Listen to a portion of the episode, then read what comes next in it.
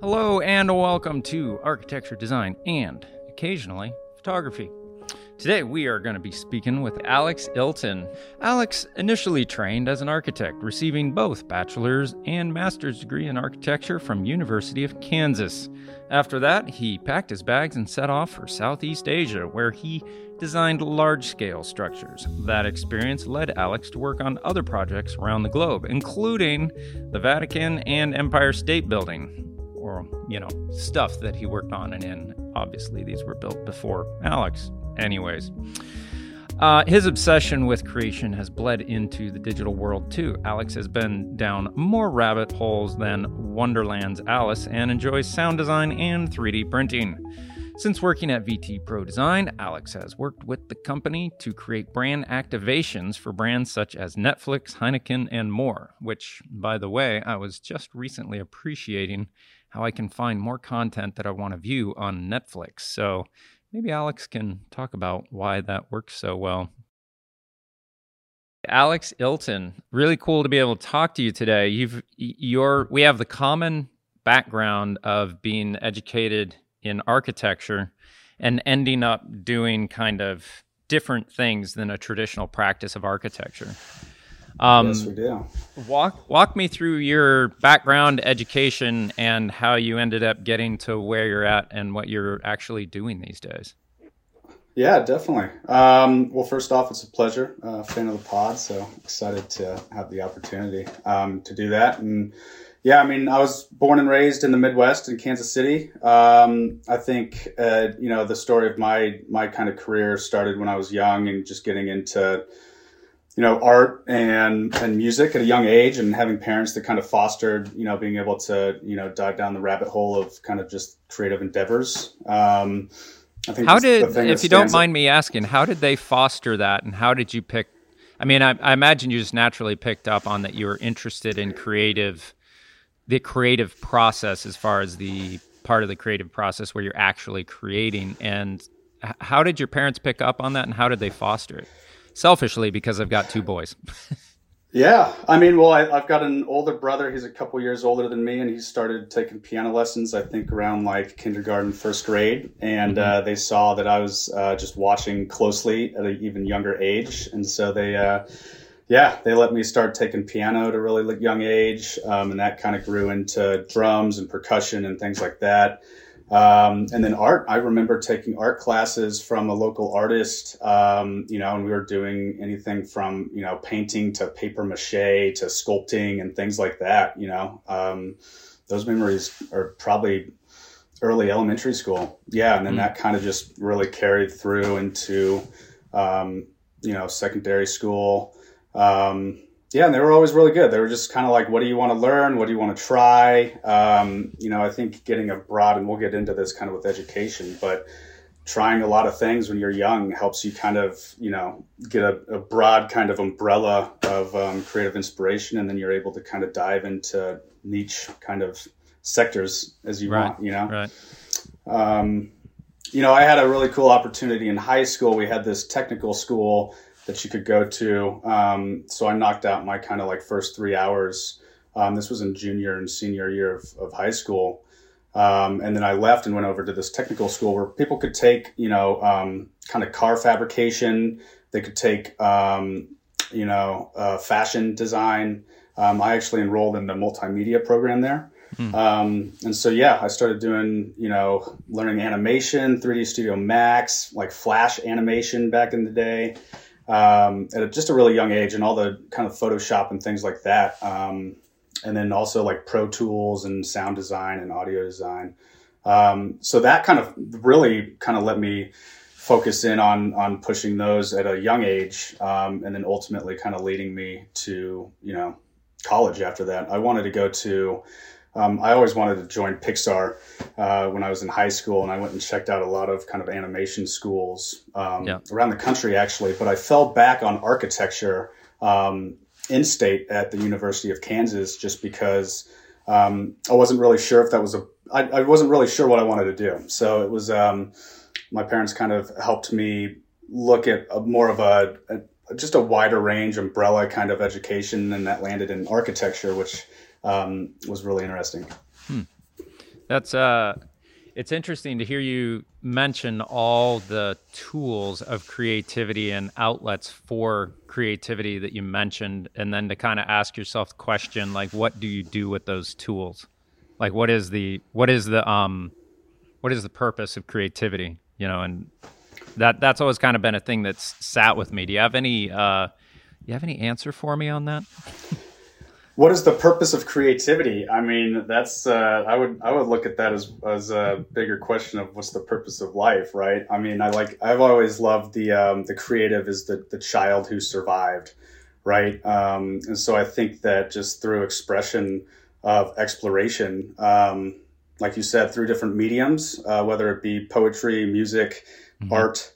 Um, I think that's what it is to kind of be human, right? And kind of you know, digest and explore our Earth, um, why we're here, and then use these tools to kind of communicate with other humans what mm. we're what we're discovering. Yeah, yeah. The, to me, creativity, creativity and art are different. I'm still refining my the way I hold the two in my head to more deeply understand them. But yeah, I would think that creativity is the process of um, solving problems in an area where there's not a clear answer yet because that's kind of the most basic uh, statement on creativity I can come up with at the point or at this point.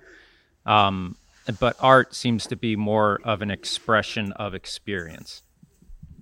Yeah, yeah, I like that. And then you can also kind of look at the dichotomy of kind of creativity and, and engineering, right? And it's mm. we'll get into this with kind of like the work that that's been keeping me busy, but I'm only as good as kind of my counterpart, right? And I think that there's a really strong symbiosis with kind of, you know, the left side and the right side of your brain, um, pushing creativity, and then also uh, juxtapositioning that with, you know, team team members because everybody is strong in one kind of area, mm-hmm. but somebody that can actually um, bring that to fruition.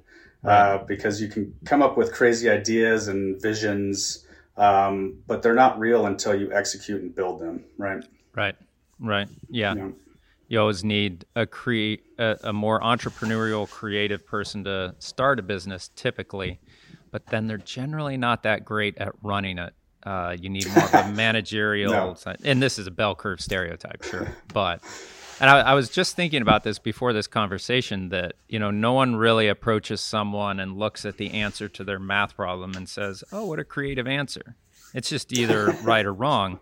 But if you've done something that makes something that you see as like, "Oh," but it wasn't a precon or it wasn't a not a preconceived, but it wasn't just a given answer, but it is an answer that in some way, either in beauty or whatever, that makes sense then people generally have the response of, "Oh, that's so creative." Like you actually you made an answer that I didn't see was possible.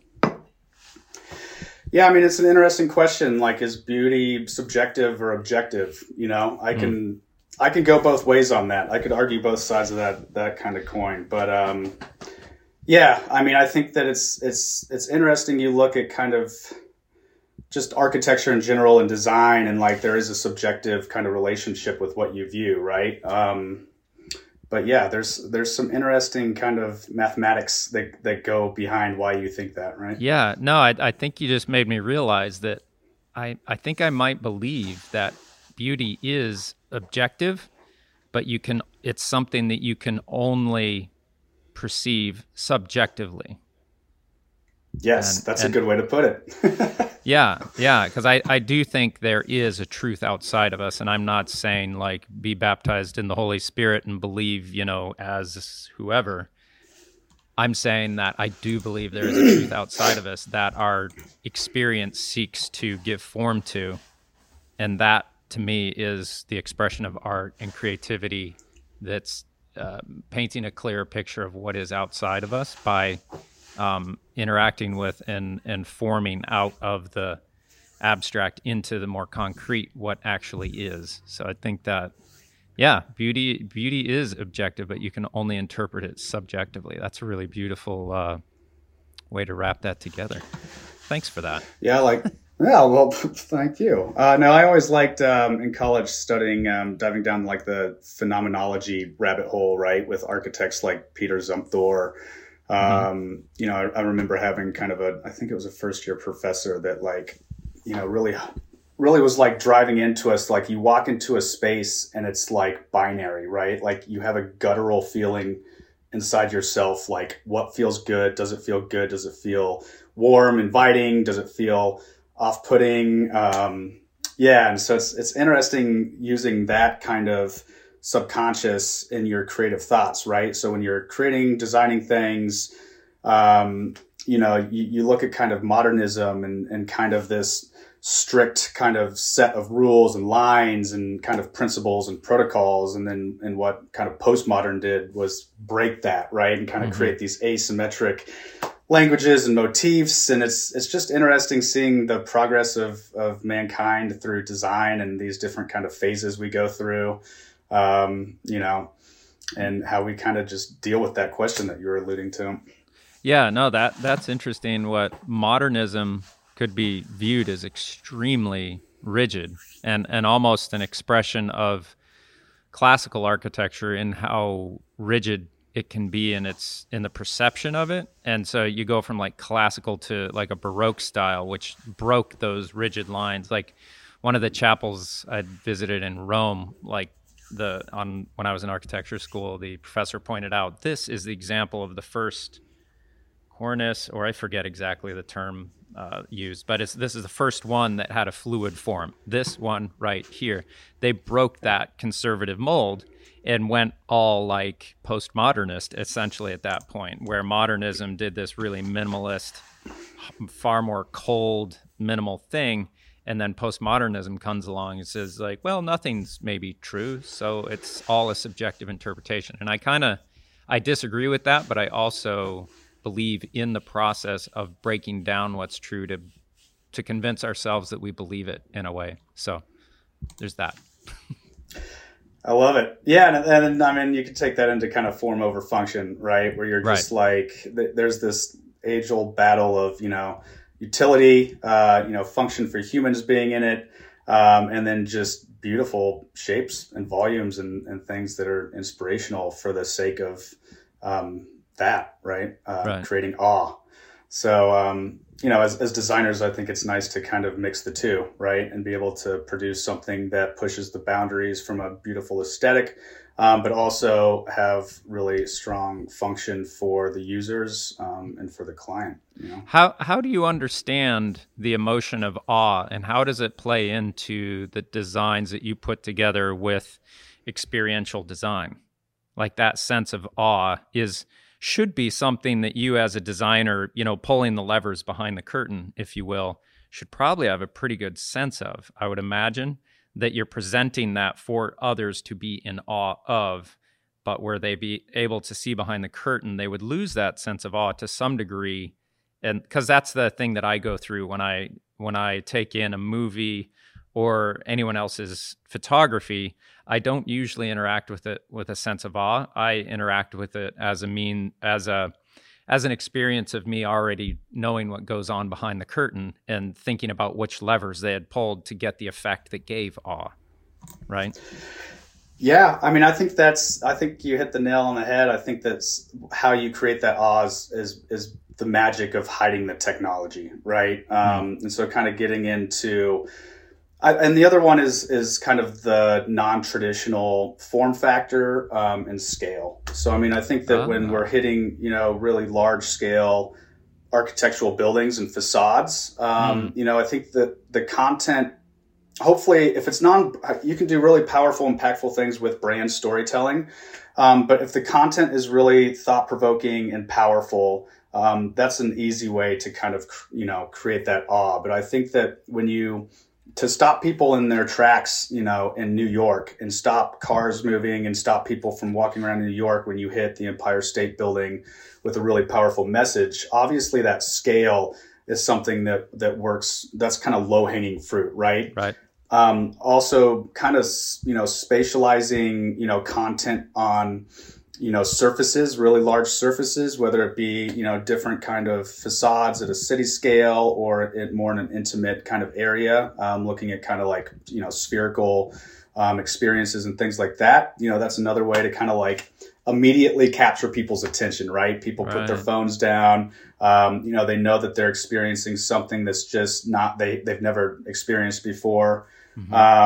And then yeah back to like where you led that question with was like i think um, you know currently at vt pro like we dial in those you know kind of awe inspirational moments but we really integrate that technology whether it be you know robotics lighting design um, you know, interactive kind of touch screens and things like that. We really want to hide that form factor so that you feel that you're immersed in the world and that you're not just kind of interacting with like a vertical touch screen, mm. right? Um, and so I think that those are kind of um, traits and principles that we have at the root of our work.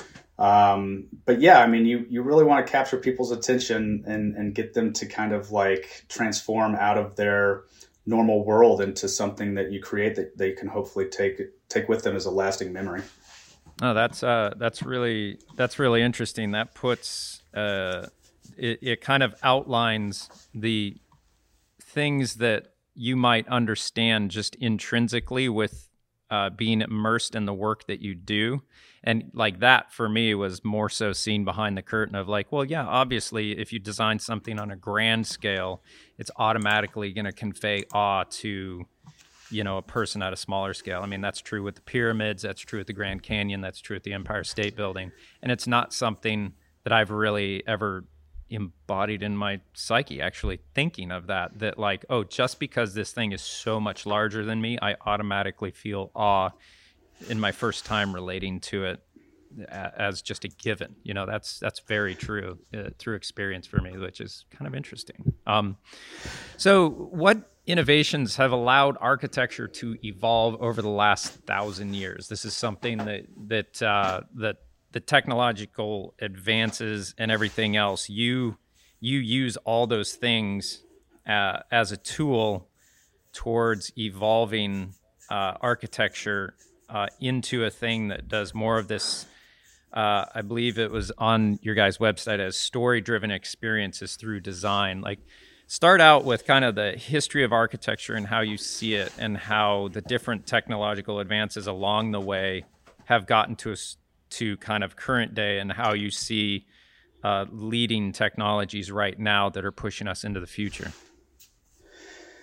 Yeah, I mean, I, I will I'll start more recent than than a thousand years probably, but like I mean, obviously it's kind of an evolution of, of materials, right, and our mm-hmm. understanding of how to work with them. Um, you know, I'd probably pick it up with. Um, I think in the 90s, you know, you started seeing some really interesting kinetic facades, right? You um, had the kind of the Arab Institute in Paris was one of the first ones that like opened up, you know, as this these, this dialing facade that opened up and lets different sunlight come through. Mm-hmm. Um, and so I think that that kind of kickstarted a lot of kind of like physical kinetic um, facades and roofs and things like that that that was really interesting. Um, and that was right before my time of kind of getting into career practice. Um, but but you know, I think when I came back from working in, in China on kind of large scale architecture, I, I dove into um, we had some really nuanced technologies like transparent OLEDs. Um, you know, e-glass. We started to really utilize e-glass in facades, and so you, and, and so the idea that you could add, you know, interactive capabilities through content um, and through um, kind of just electricity, right? And being able to control things um, is really exciting, right? And so you could almost look at that as like smart architecture, where it's like living and breathing and it's able to have a relationship with its context, mm-hmm. um, but also have a relationship with its users. Um, and so you can really imagine, um, you know, we worked one, one of the most interesting projects in, in Hong Kong that we were working on um, we utilize this e-glass that I was talking about, which is normally used for like, um, you know, it's just a binary on off, um, and it's used in bathrooms or something like that, right? right and it kind of right. like, you know, shoots a current through a glass and it makes it uh, opaque, right? And then you yep. can switch it back and forth. Um, so you can pixelate that down to tiny little pixels, and you can control those pixels. And so you could um, you know, have you know a 2,000 by 2,000 pixel of e-glass that becomes kind of the, the facade for an atrium for a museum or something like that. Uh-huh. Um, and like I was saying, you could have this like really interesting dialogue with architecture as this like inter intermediate kind of medium um, where it's you know tracking the sun across the sky and able to you know block that out, but then also kind of open up as people walk across the lower half of it, right? Um, and then not only is is that um, just kind of an analog experience, you're able to you know tie that software um, with content, right? And so you can projection map that at night and bring that to life and do just an orchestra of visuals on this really dynamic um, facade. And so that's a that's one example of of kind of integrating you know kind of nuanced technology into you know architectural systems now. Um, the other one that I brought up was kind of this transparent OLED um, and transparent LCDs where you can see through. Imagine if you strip off the film, um, a film layer of, of one of the LCDs um, in your house and you can actually see through it. Um, but when you backlight it, you can actually see content, right? Um, so I think that we're just at the precipice of starting to see a lot of these um, kind of just new technologies um, that are used for kind of one-off bespoke like interactive and immersive experiences but how do we take those and actually apply that into the architectural industry um, into more permanent builds so how is that um, with with your company VT Pro Design? That I don't know if it's like your company or if, if you're in there uh, just as a um, as the executive creative director, but um, how does that work into working with uh, companies like Netflix? Yeah, so I mean, uh, like like you had mentioned before, like we, so now with VT Pro, we're we're a really dialed kind of production studio. That's every we do everything in house. Um, so clients come to us. Um, you know, we're about um, you know fifty to sixty people right now. Our headquarters is in LA, but we got people all over the the country. Um, but we have it's almost like a trifecta of like creative services. Um, creative technologists, um, which is like software and systems, um, and then production. Um, and so clients really come to us um, because we can do everything in house. Um, and we can really, the, the creative team, the upfront kind of discovery of, of what we're kind of digesting from the client is really informed by our relationship internally with, you know, our creative technology department and our production department. So we know that we can deliver um, kind of on some big visions. Um, and we don't have to outsource that to um, any other third party. And so we can really keep that quality control. Um, and like I said, it's kind of this the cyclical loop of like learning from technology and being able to kind of bring those learnings back up into the creative and discovery phase. Um, much like in, in, architectural practice, you'd love to kind of get your engineers and your landscape and your lighting designers in as soon as possible, and so that you can carry that kind of whole package across. Um, mm You know, Netflix, Meta, um, you know, uh, Heineken. We do a lot with kind of with Ray Ban too, um, and Riot recently. We're doing a lot of um, kind of just high profile projects where people want to create in real life experiences where they can bring the community together. Mm-hmm. Um, and we can kind of build out a world, um, kind of an immersive storytelling of you know a brand or you know some of their IP, um, and we can really kind of bring that to life um, with different touch points and activations that are cured towards people engaging and, and just being really, like I said, immersed in, in that world or that company. So two two follow up questions to that. One, uh, how much do you use AI in in actually developing and building this? Because that's that's a huge interest of mine like what artificial intelligence like why we even call it artificial intelligence. And then uh, secondly why is netflix in in the phone app why is it so much more user friendly for me to interact with compared to prime and hbo like i look at those two and i scroll through and i'm like uh, nah and I go to Netflix and I'm like, yeah, maybe, yeah, maybe. Like, there's something about the immersive experience of just the the homepage at Netflix that, like, just last night I was sitting there thinking about it before I started watching Stranger Things. I'm like, you know, I something about this I, I want to come back to here to select my stuff much more so than HBO or Prime. Yeah, I mean that's probably uh, they got some of that algorithm from uh, TikTok probably, but um, yeah, I mean I to to jump into AI, man. I mean it's kind of a, a really funny funny time right now because I was up all night last night. Pl- finally got my hands on GPT three, um, you know, which is kind of like this new you know capability out of OpenAI, just from a creative standpoint, I think that we're at a precipice of like just a thousand X of our ability and coming back to like medium and tools. I think we're going to be able to really, we're going to see a renaissance of just kind of concept art and like creative, um, storytelling via AI, right? Um, I guess it would be AGI, but, um, yeah, so this this kind of GPT three was is kind of this uh, word based, um, you know, AI that allows you to kind of write poetry and and and let them it kind of construct it for you. But they're they I don't know if you saw maybe a couple months ago they came out with DALL-E, which is like the ability to input words into an AI and then it it, it constructs um, you know conceptual visualizations and paintings um, in 2D for you.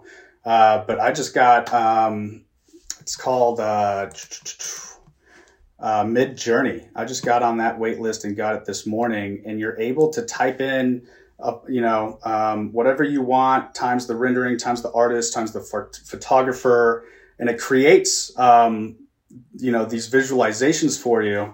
Um, and man, it's it's freaky. My head is blown. So uh, it's a, it's an interesting time to bring that in because I think as a as a creative, um, you know, you, you, don't really see what is a rippling effect of like the internet right before mm-hmm. it came. Um, so I think that AI will be like that where we can only we're only scraping the surface with our imagination of of being able to utilize that um, as a tool in in the creative industry.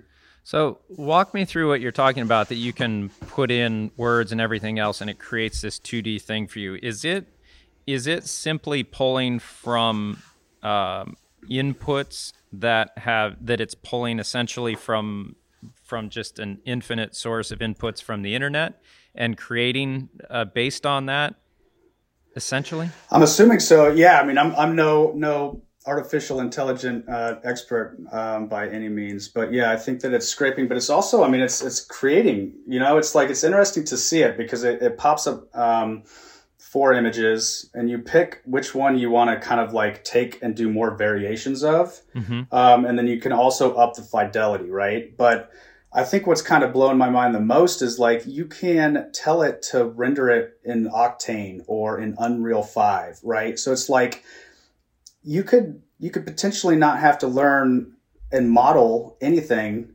and just tell the AI to do it, right? And so as I've wow. been learning Unreal and and coming from 3D background, I'm like, you know, 5 years ago, 10 years ago, you're spending a week to like design, model, uh, build out this environment, uh, learn how to render. You know, back in college, you just put a render through the render farm and you'd come back in the morning and hope that it wasn't messed up, right? Um, and so now you've got real time rendering in, in, Unreal, which is just incredible. And, and, for previs, you just snapshot your screen, um, and that's good enough to share with the client. Um, but now you, I mean, you potentially getting a taste of you know the idea that you might not even have to like render or you know yeah. you might not even have to model in 3D. Like it's almost dematerializing that whole process, that whole creative process of like um, design to modeling to rendering, and it's it's allowing to wrap it up into into a pipeline that's pretty incredible. So this uh, this this opens up a different can of worms for me. That's really interesting for helping to understand ourselves. Like, why do we call artificial intelligence artificial? Why is it just not computer intelligence? There's something that we understand about ourselves that influences our intelligence outside of articulated thinking. We include emotion with uh, articulate thinking to call ourselves a complete and real thing. Yet, if we can have intelligence that seems to be devoid of emotion, we call that artificial. And yeah. so, all of this is built essentially uh, on the first glance at it, it's all built to service humans yet we're building it without the ability to imbue emotion into it. And that's both the thing that scares us and the thing that would scare us would scare us if it were there. Like yeah, yeah, yeah. I get it. I mean, I'm a I'm a huge fan of Westworld, so I'm I'm a fan of kind of diving down the, the rabbit hole of of all of this. Um, yeah, I mean, I don't know. They a lot of kind of people that are much, you know, more better articulate in this world. You know, they would look at like you know this future where it's it's beautiful because artificial intelligence will um, allow us to kind of automate away these jobs um, that are kind of mundane and allow humanity to kind of uh, reach this kind of new renaissance um, where people can focus on more creative kind of endeavors and dive uh, back into um, you know and obviously there's kind of a whole financial thing that needs to happen there too to be able to allow that to happen. But um, yeah i don't know. You'd look at as a, as a creative. You'd like to think that like humans have you know original creative thought, you know, but yeah, you could almost look at like everything that you come up with in your head though is really just a remix of two separate memories, right? And you're kind of like curating those, right? And so it is. It's uh I think it's a it's a it's an interesting lifelong kind of conversation to to have, you know. Yeah. yeah, as I think of an artificial intelligence creative engine taking some input and ask it asking us give me a problem that I can solve. And then the way it solves it is it takes referential points that it then, you know, mixes together with different connecting things between them to create something. And we call that artificial intelligence. Yet the pattern, how it came to that, is pretty much the same pattern that we would use. We would take experiential yeah. first person stuff to then create a thing. And the other the other thing I would I don't know that I'd push back on you, but the the thing that um, the thing I would say like is is artificial intelligence a means to an end to allowing us all to be creative? At that point what point is our creativity if we don't have problems? And if yeah. artificial intelligence is solving problems to make life better then when we get to this better life what problems do we still have in front of us at that point yeah, yeah. I mean, that's a that's a that's a good uh, question. I mean, technology is is should be deflationary, right? Like technology should allow our lives to to be better, um, and we don't see that in the market right now. But yeah, you would hope that um, we can kind of harness that in the in the right way, and yeah, you just look at kind of like OpenAI's kind of principles and why they exist as an organization, and I think that they're hoping to kind of steer the evolution that's coming um, with AGI into this direction where it's utilized to to help foster exactly what you said. Yeah, I, I, think the conversation around it all is extremely interesting because it it forces the the individuals involved in the conversation to consider more deeply what we actually are, and and then that that that helps you kind of frame the issues or or deal with uh, the outside perspectives fears you have to kind of understand yourself, understand the person who's critically approaching what you're doing, and kind of uh, connect the two in a way that is able to be approved by those who have doubts about it, at least enough to be able to move forward. So it's a it's a really interesting subject for me. I love it. Yeah, I think that we could dive down this rabbit hole. Definitely. But so, normally um, it's a late night conversation around a fire pit or something like that. Right. So, uh, what exactly for people who aren't uh, in the know around it, but like emerging emerging media, spatial content, and intelligent architecture? How would you describe that to someone who just doesn't have an interaction with that kind of thing? Um, yeah, I mean, Marshall McLuhan is always kind of a go-to to to read about just kind of like the philosophy, um, you know, and the birthing of kind of media architecture, really, right? And that kind of came, you know, decades ago from a philosophical standpoint. Um, you know, I think that uh, what inspired me was living and working in China. I think that they had they were kind of ahead of the game as far as like, um, you know having having media be a part of like architect big architectural facades and, and things like that um, and just seeing you know especially in hong kong and shanghai um, how how leds were integrated into um, be used as storytelling at, at, scale like we were discussing before um, and then yeah you, you obviously see these big kind of billboards in times square and las vegas and, and it's really kind of for show and, and back to kind of catching people's attention, right? But I think that we'll um, inevitably continue to see um, media surfaces be on exteriors of buildings and also just throughout interiors, right? Um, used for wayfinding, used for you know ambiance, um, used for lighting design. Um, but they're all separate, right? So you walk into a space and the lights are nice, and then you might have some media surfaces scattered throughout. But you're starting to see with new builds that you'll have, you know, this this CMS, this content management system, almost this like maestro or soul of a building, right? That is able to um, evolve throughout the day, um, evolve with content, evolve with mood. Um, you know, a good mm. project uh, to reference is, is one of the bigger, first big kind of LEDs we did in San Francisco um, for Salesforce lobby. Um, you know, we, we created this like beautiful um, CGI waterfall that comes down and it's just, it's gorgeous and also captured this massive ultra pan of the redwoods. Um, and so as people are coming in and out of the lobby throughout the day, that content will change based off of what type of, what time of day it is, um, and, and potentially even tied to kind of the climate um, and the weather outside. Um, and so right now you're just you're starting to see these media walls pop up in lobbies of, of new buildings and kind of retrofitting in, in old ones. Um, and they're like a one hero wall, right? But you can start to imagine um, as the cost of LEDs come down um, and architects and designers start to design these into their spaces more and more um, you know, you'll have a series of, you know, separate kind of media walls, but you'll have them tied together through content, right?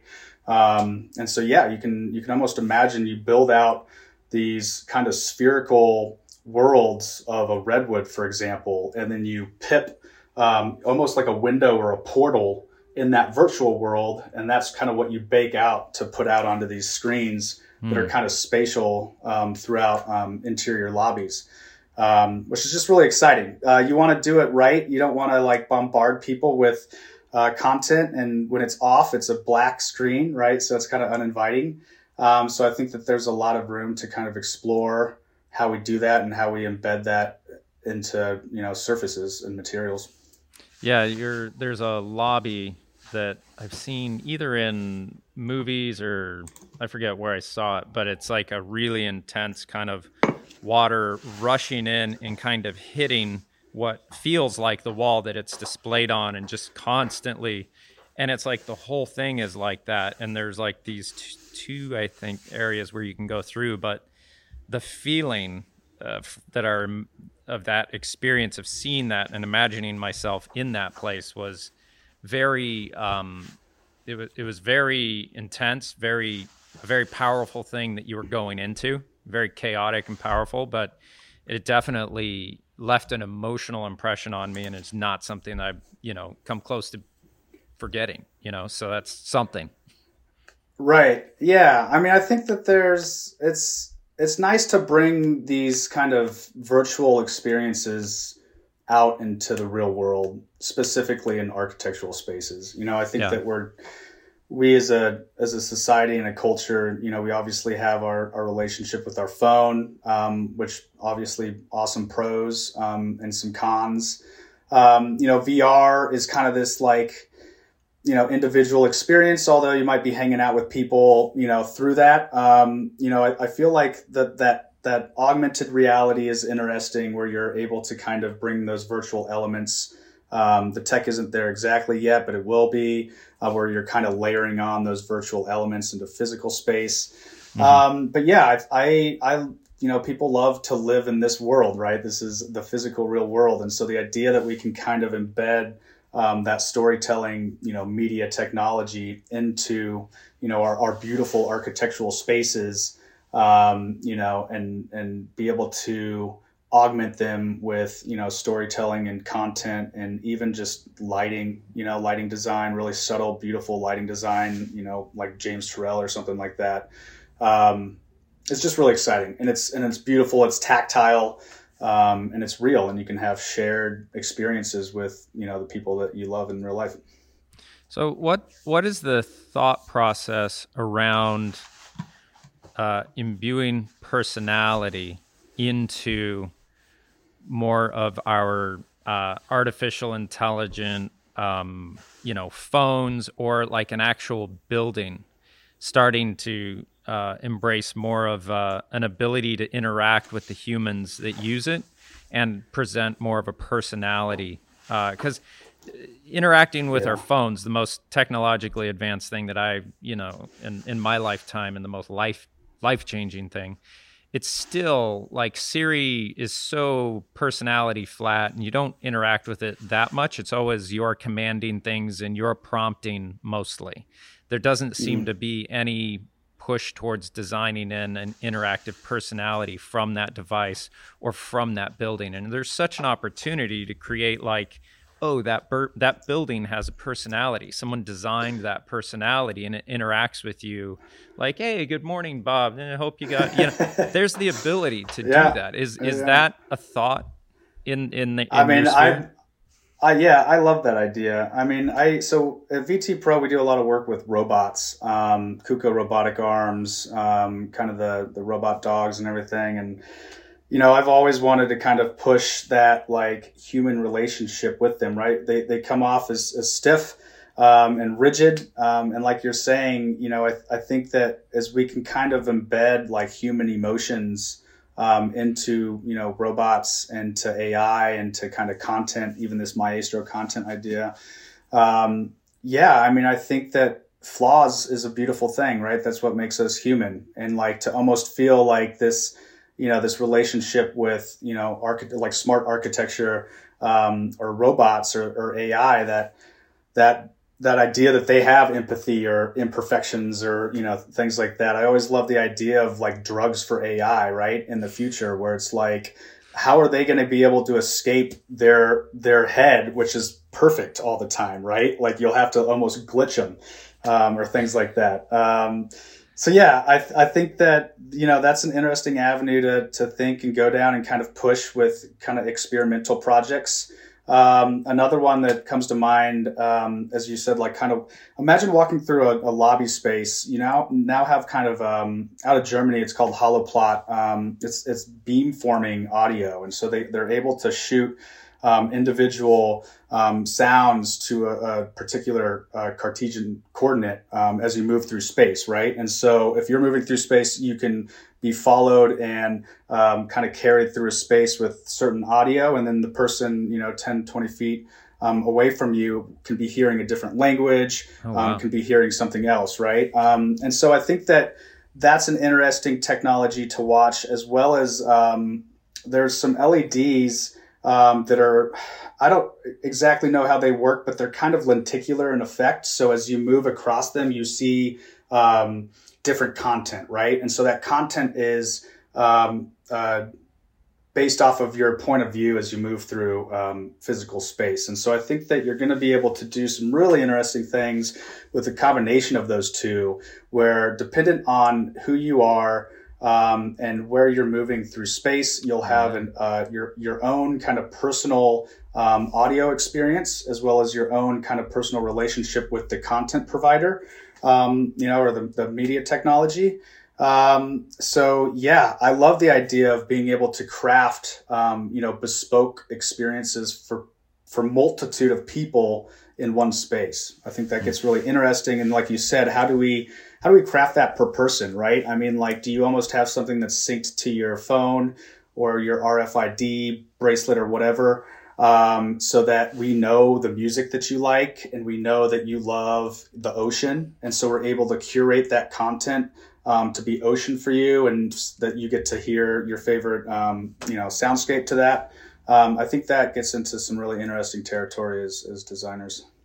So that like. Uh there's some concerns and fears that come up with me when I hear stuff like that because I think of I, I look at the degradation of community because of things like the phone that becomes so addictive and because of the ability to close yourself off to the you know the human reality around you by wearing headphones all the time. And so when we get into making these highly individualized experiences that are singular rather than communal what's what's the danger in something like that? And furthermore what's the what's the fears that you have in the back of your head when expanding into these technologies? Because it, i mean it would be ignorant to say that there's no possibility of things going absurdly bad but embodied within a creative is the the bravery to say it's going to go there and we have to go there anyways. We just have to figure out how to mitigate these dangers. What are the fears and dangers that you you actively mitigate in your mind in doing this yeah, I mean, with with you saying that, I mean, I'm I'm a huge fan of just social and collaborative experiences. So, um, yeah, I mean, I think that that would kind of come just within you know experimentation and you know looking at design principles and like you said, looking at first principles of like, okay, this is a social space. How do we actually you know create this to be more of an orchestration of sounds where you're interact? It actually spurs interaction um, with with other people in the space, right? Um, so yeah, we do that a lot with kind of our our installations um, and activations now, where you know we like to really you know bring people together around, let's say, just a, a, a sculpture or something like that, an interactive sculpture. And it only reaches new levels um, once people learn that they're actually all together, kind of you know interacting with this piece and able to kind of you know orchestrate it into its fullest potential mm. right and so i think that that would be kind of you know maybe a lesson that we've learned you know through that is like how do you with simple ux right like how do you get people to understand that um, you know the the bigger and broader kind of picture experiences is done together right so yeah i mean that kind of walking you through that lobby with that individual um, you know experience i think was just to paint the picture of, of kind of what the technology can do. Yeah. Um, but like you said yeah i think that as designers we want to we want to bring people together in physical spaces you know? Yeah that's an interesting thing to to kind of understand that this situation is one of a social situation so we orient it towards the group or you know this is more of this type of more individualistic location situation where we orient this and design it and program it towards the individual experience and understanding ourselves better and understanding how to utilize technology to better the the human experience the ability for wisdom and open-mindedness and also the embrace of proper cautionary behavior and everything else as well to to get that all to come together in that seamless way is is so so meaningful and, and important at the same time yeah i mean i think that you look at what um, this kind of evolution um, in kind of experiential retail right and and you're mm-hmm. looking at like how do you know the whole industry is looking at how do we get people to come back to brick and mortar stores because right. now you can order anything online and get it shipped to you in less than two hours um, and so, yeah, we're doing a lot of work in that space too, where it's just like, you know, t- helping brands, um, you know, take their IP, take their worlds, build out these incredible kind of spaces that, yes, have kind of retail sprinkled throughout them, but really it's more of a, an experience that brings people together and, and, and kind of fosters that community. Uh, you know, we talked about that a little bit earlier, and we did that with kind of doodles, where it's like, you know, a lot of these these kind of participants are are separated by the internet, and they've never met anybody in real life, right? And so to kind of create this like shared world where they can go and meet, and they meet people in, in physical reality, and they're able to kind of like be um, you know, we, we foster an experience with different touch points that they come together and able to kind of activate this next level of like you know fidelity in this world. Um, you know i think that that's what we like to push with a lot of our projects and then you know pulling that um, like i said these kind of more immersive activations that we do at this level um, there's a lot to learn from them um, and they, they kind of spearhead what we can pull back into these more permanent architectural builds mm-hmm. like you said that that do have a little bit more weight to them right because they're permanent Right. Um, you know, when you build kind of a pop up retail shop or you do like a three day, you know experience at a music festival or something.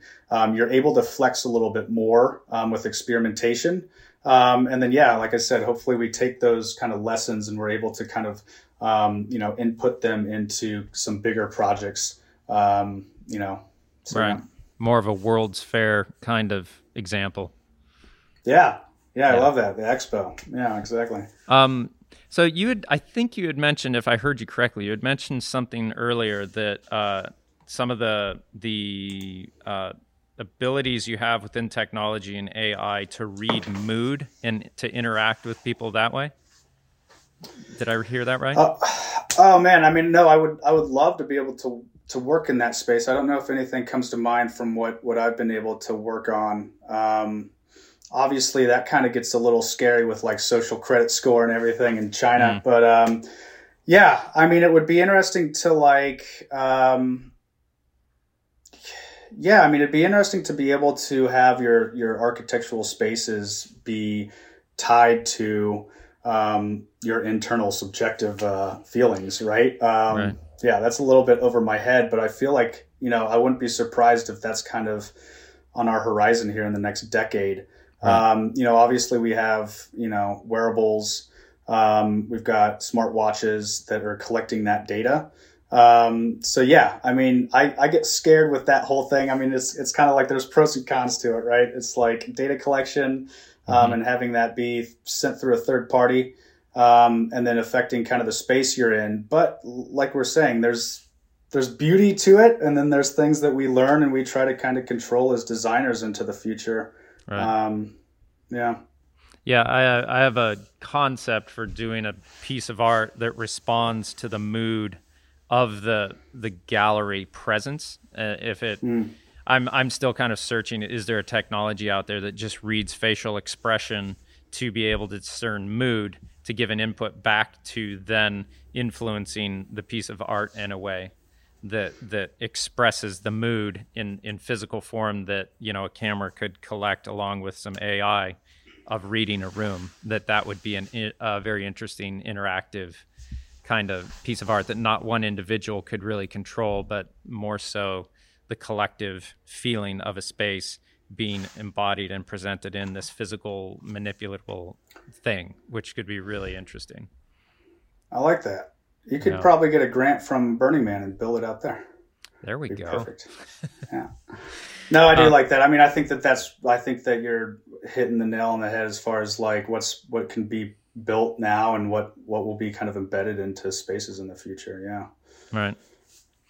Uh, did we touch on uh, story driven experience through design? Um, how how does that play into this whole thing? What's that? Act? I'm I'm someone who does not think in narrative pretty much at all, uh, and I know this because my wife is a hundred percent driven through story narrative, and I I just mm. don't get it, and I cannot write a story or think in story to save my life. So, story driven experiences through design. What what does that mean? Explain it to the idiot here in the room. No, I mean, I think that I mean, uh, coming from architecture, obviously, um, not coming from kind of that world of like you know creating kind of these these narratives and writing, but it's been fun to kind of like dive into that, right? And so I think it's the idea of like, you know, you create you create this world, um, you know, this immersive kind of in real life this world, but instead of just having, you almost have a linear kind of progression through it, right? And mm-hmm. and so being able to kind of tell a story um, you know, you can go one way where it's just kind of a free for all where people kind of go and they have these different touch points, um, you know, and they kind of interact with it as, as they wish. Um, but I think that it becomes really powerful when you can actually kind of create this cinematic experience um, and, and you kind of like, you you take people on a journey through a space, right? And and just like a good film or a good movie, um, you know, the director is able to kind of like take you up and down and into these kind of you know corners of this this world right? And immerse you in different kind of storytelling narratives and techniques. Mm-hmm. um, and i think that you can apply that um, into physical space right? Um, obviously if it's just more of a linear tunnel kind of experience um, it's it's easier to do that. Um, but yeah you can kind of open that up like almost like sleep no more in new york to these like you know more performing art, like almost hidden performing arts, like experiences where you don't know who's an actor, who's you know with with you in there, um, just like you. Um, we have somebody that just joined our team that had worked on um, the Westworld uh, at South by Southwest a couple years ago. I think that was Giant Spoon that did that. Um, but literally just brought that whole world to life, right? And so maybe it's not just a linear progression through an experience, um, but it's more of these like you know choose your own adventure um, type of things where you don't even know, oh, yeah. um, you know, who you're interacting with, right? Um, Right. So yeah, I think that we like to kind of do that where we don't just kind of hand you like a you know a designed you know experience, uh, but you know we set it up for production and we set it up for people to come in and actually have a really nuanced and bespoke experience in that. Yeah. Well, that pretty much covers everything that I was really curious to hear from you. I'm I am really looking forward to the day when we get the ability to have a discernible personality of a building reflected in how it interacts with you. I think Yeah. that will that will raise the level of creation of what humans have been capable of to like designing what type of personality do we want this new development to have? And it'll interact with you in this more like minimalist manner or in this more like you know maybe in the morning it's a little groggy in the afternoon it's a little more happy and morning how you doing? Uh, that just it. seems like that that could be such a cool thing uh, but then I, I know so many people who would be so scared of something like that too. You know that's just such a an interesting possibility and an interesting thing to to open your mind up to but also like any change comes with this pushback from a conservative disposition to say like well what the hell other can of worms are you opening up with this kind of thing you know? So Yeah, hundred percent. I'm on both sides. I, I love it one day, and the next day you'll find me up at the cabin in the mountains with uh, off the grid. So, right, yep, writing a manifesto exactly. Cool. Well, uh, I really appreciate that we could get the time to to work this out and make it happen. You seem to be pretty busy, as for some reason this year, I think people are uh, just jumping out of the uh, the stopped economy of COVID and are just hitting the ground running right now. And it's the busyness right now is just insane, which is which is great, and and also something that I've had to like temper. So. Uh, and I'm sure you're probably experiencing the same thing. So uh, thank you for taking the time. Glad we could work this out. And uh, it's really, to me, it's really inspiring to see that there's very intelligent people working with very cutting edge ideas. Like I, I had the thought as you were talking that like this guy is actually on the cutting edge, making the future sci-fi reality become reality, which is you know like we're there. We're doing that now. Like the movies and everything else that we would watch as kids are like coming into reality and you're on that cutting edge of making that happen. So that's it's a treat to be able to talk to you and and to be able to see the thought process and the intelligence behind it so thank you for that Awesome. Well, thank you, Trent. It's been a pleasure. all right awesome thank you so much alex ilton for joining us it. today um, right, it- if you want other people to follow what you're doing or to read more into your uh, what you got going on or your company where should they find and reach out and all that with with what you're doing Yeah, um, probably just vtprodesign.com is the best place to kind of see. We've got um, an awesome website with all the projects and videos and case studies and everything. So, yeah, would love for everybody to, to take a look and hope to see you guys at some of our builds. awesome well thank you so much alex